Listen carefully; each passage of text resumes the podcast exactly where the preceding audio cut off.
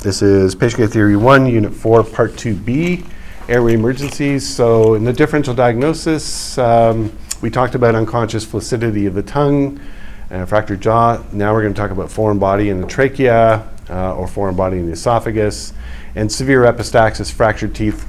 Those all sort of fall together because they're um, uh, foreign bodies of one type or another. You know, one's a liquid in the form of blood, the other one's like teeth and things in the esophagus. Fractured larynx we'll cover next, I think, and anaphylaxis and croup and epiglottitis we'll cover after that. So, foreign body airway obstruction in the trachea. Um, when do we, based on the um, CPR classes you've taken, when do we intervene when there's a foreign body airway obstruction? So there's foreign body airway obstruction with um, uh, no air exchange.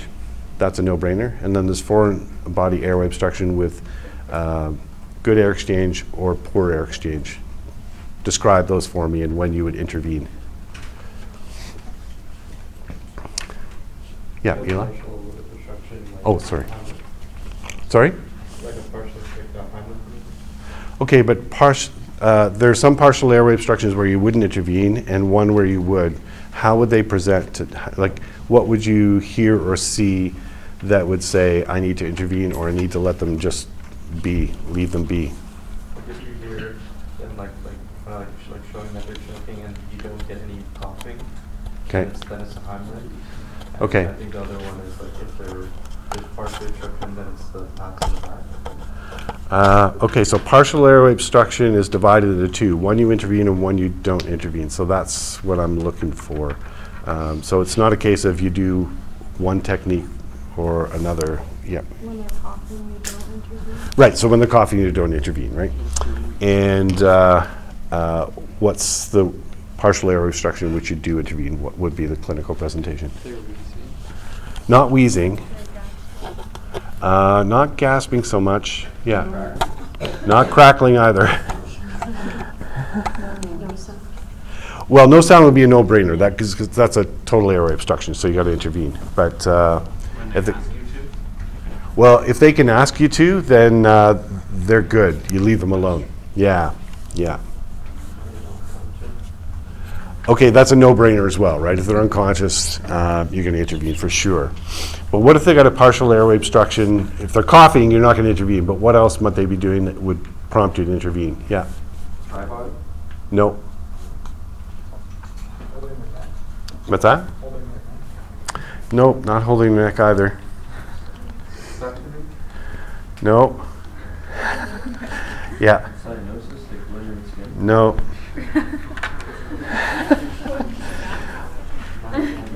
Uh, so, okay. Let's not make this. Let's not make this any more painful for you. Uh, so, uh, partial airway obstruction is divided into partial airway obstruction with adequate air exchange or inadequate air exchange. So, the adequate air exchange is that they're coughing, so you just let them cough. But if they've got a really weak cough, or if they're stridorous, right? They got. So stridorous, can't speak, um, weak cough, those are the ones you intervene. But if they can cough, you leave them alone. Yeah, sorry. You knew that, right? Now that I've said that, that's coming back to you from CPR class and, yeah, yeah. Okay, so they present with a weak cough, unable to speak, stridor apnea. If you had your slides in front of you, you could have just raised your hand and given the answer because it was right there. You, you didn't read it. That's okay, because you're paying attention to me. Yeah, I know, thank you, that's awesome. Yeah.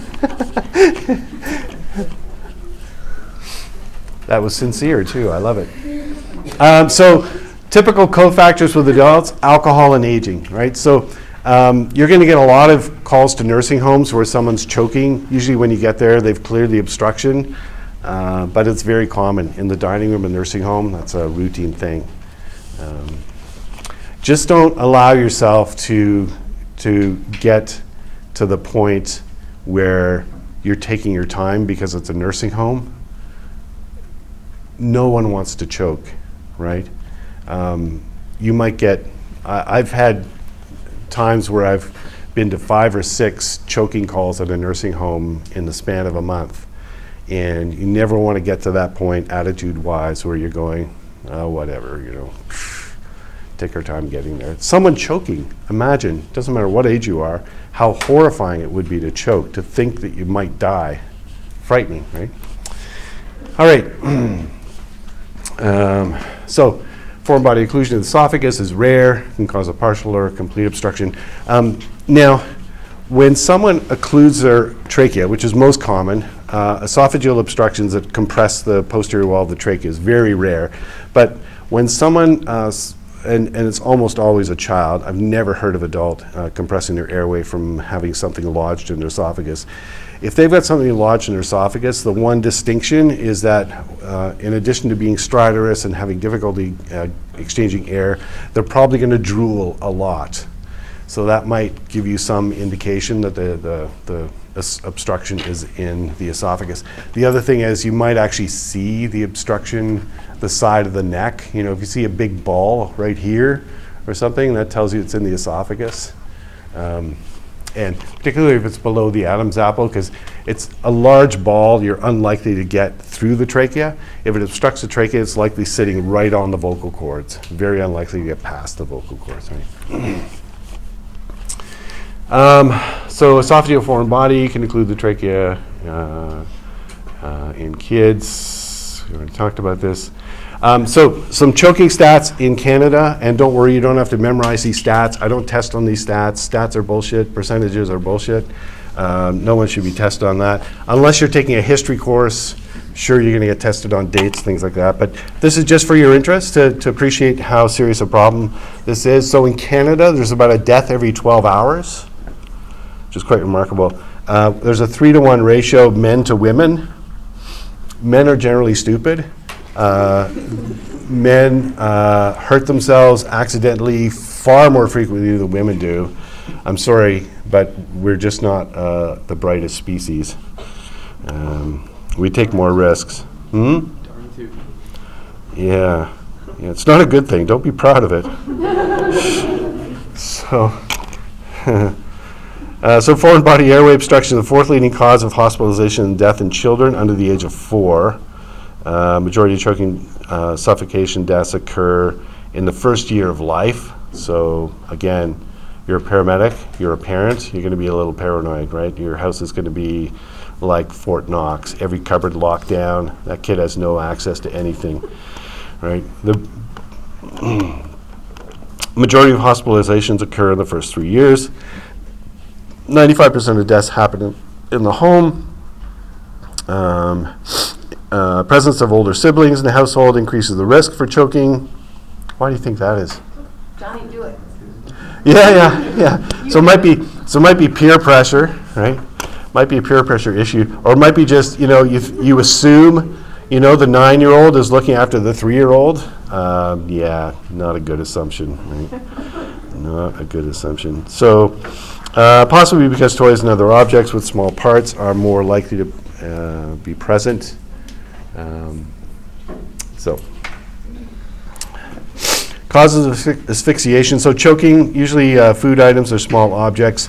We see a lot of aspiration of coins, kids who aspirate nickels, quarters, get them caught in their trachea. And oftentimes, they don't completely obstruct the airway. They just have, they're, may be stridorous, they may be struggling to breathe, but they don't require abdominal thrust. So if they've got a partial airway obstruction with good air exchange, just transport them. You know, mom's holding the kid, just let mom hold the kid, take him out to the ambulance, put the kid on the stretcher, put mom in the in the jump seat, and uh, off you go. Uh, suffocation, so obstruction by an external object that blocks the nose and mouth, uh, plastic bags, bedding, mattresses. We should really get rid of things like balloons. Kids choke on balloons. And you know what?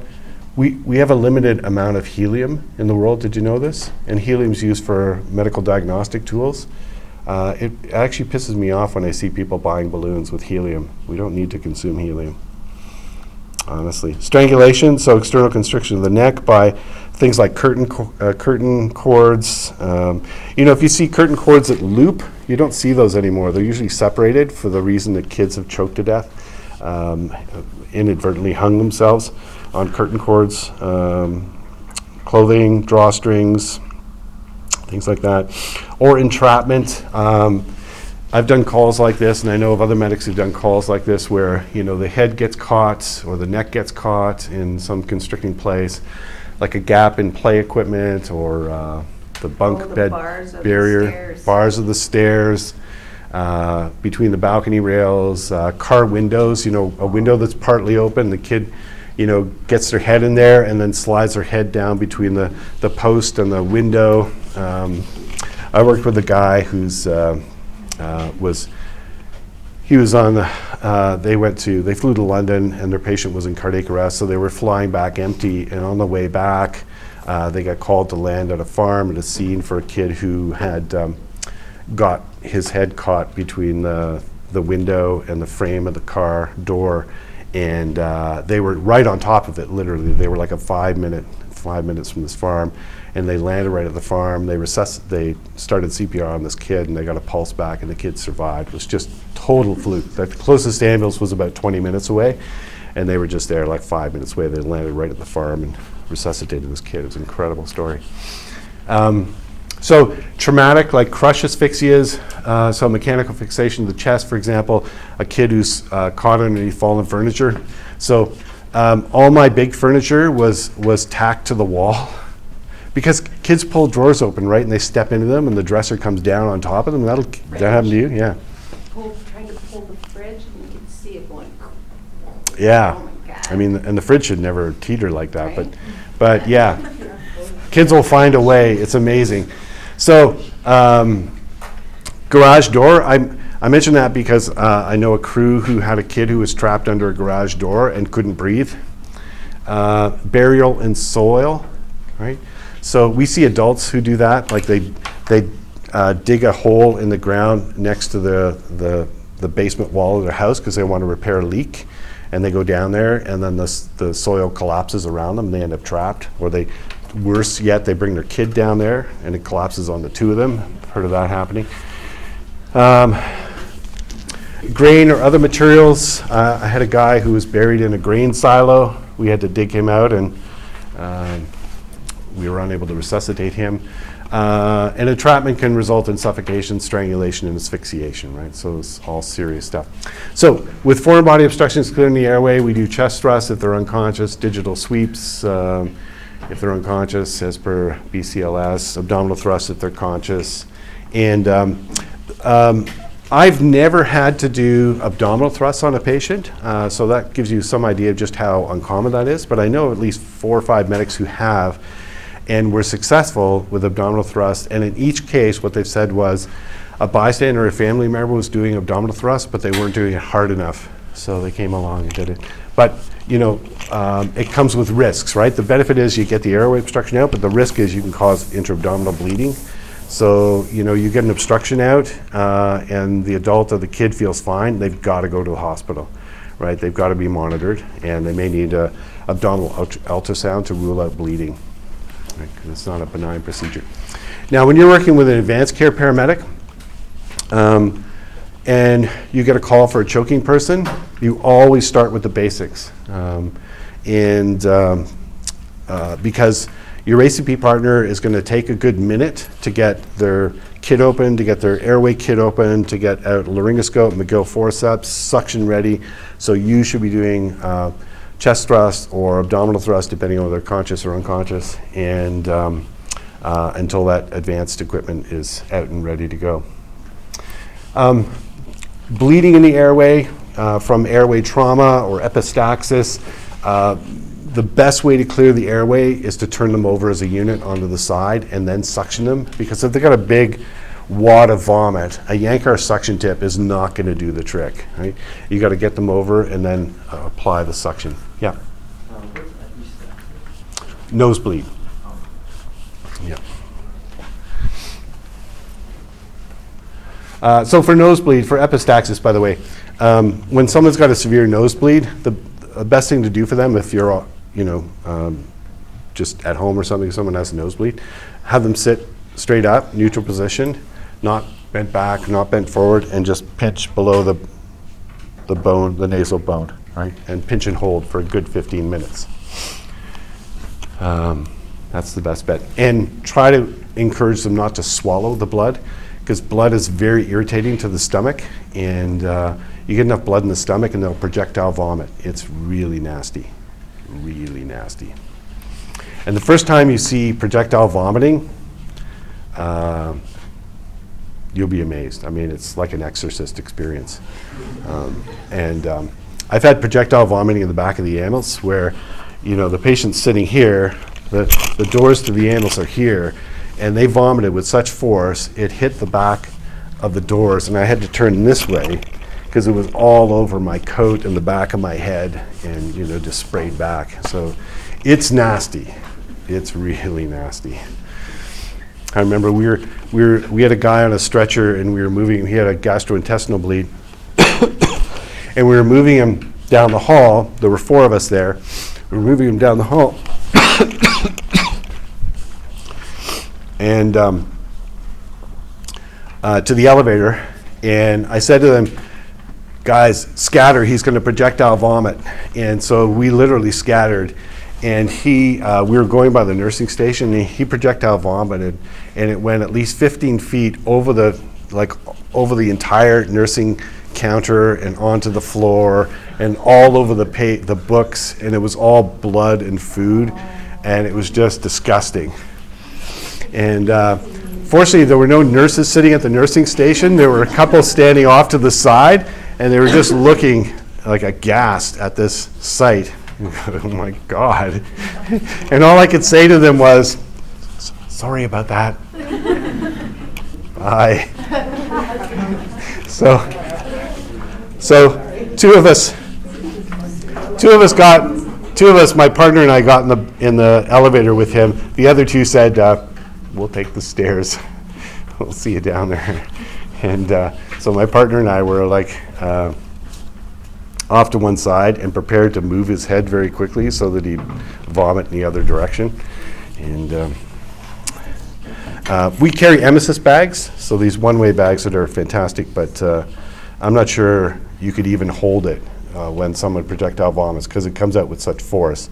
You know, you'd have to be holding it with both hands with all your might, and then it'd probably just go part way in and come right back out. So, um, fractured teeth, um, uh, blood in the airway, they may present with gurgling, gagging, choking. Um, so, we suction, position, retrieve if possible. And um, fractured jaw, they may be, uh, they may have stertorous respirations if they have no control of the jaw and the tongue falls back. But there's likely to be blood there, so there may be gurgling, gaggling, choke, gag, gagging rather. Uh, so miscellaneous, uh, uh, I mentioned this earlier. So someone who has a cancerous growth uh, in their oral pharynx or in their neck that compromises the airway, or someone has a, a hematoma from a stab wound or a or a gunshot wound, right? There's not a whole lot you can do about an expanding hematoma in the neck except get the out of there.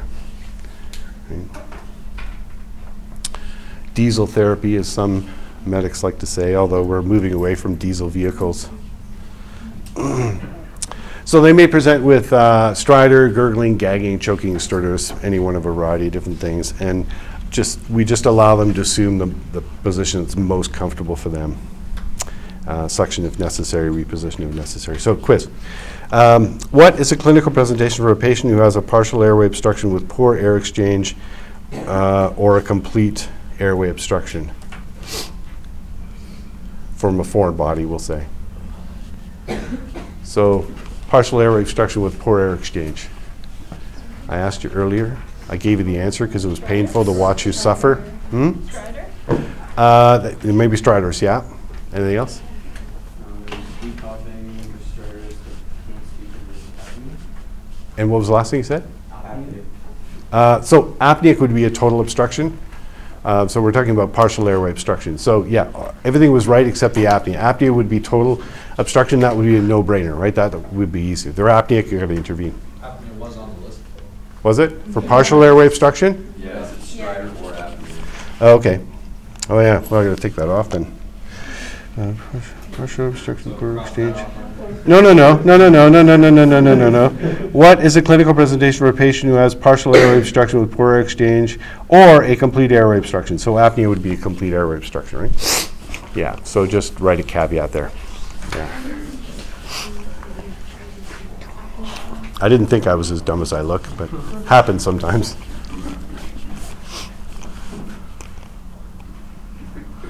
Uh, what are the typical cofactors for foreign body airway obstruction in adults?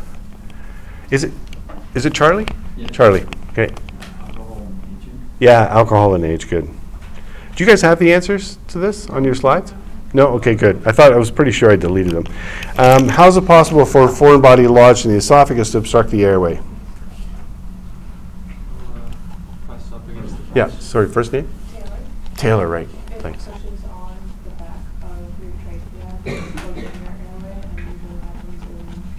Yeah, good. Tyler, I know you had the same answer. Good. All right, good. Um, uh, the steps for conscious adult choking, unconscious adult choking, you just review the BLS PCS, Heart and Stroke Foundation uh, guidelines for that. Um, how we manage an obstructed airway in a patient with a jaw fracture with excessive secretions in the airway.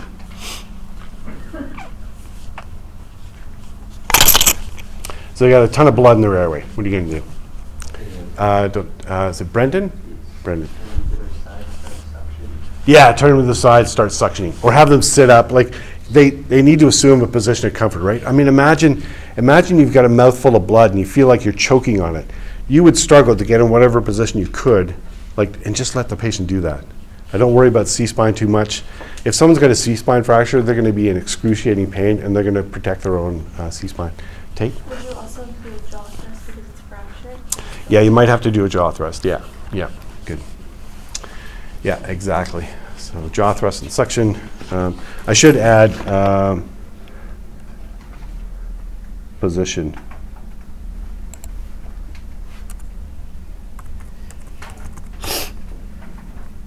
Good. Okay. Let's do one more.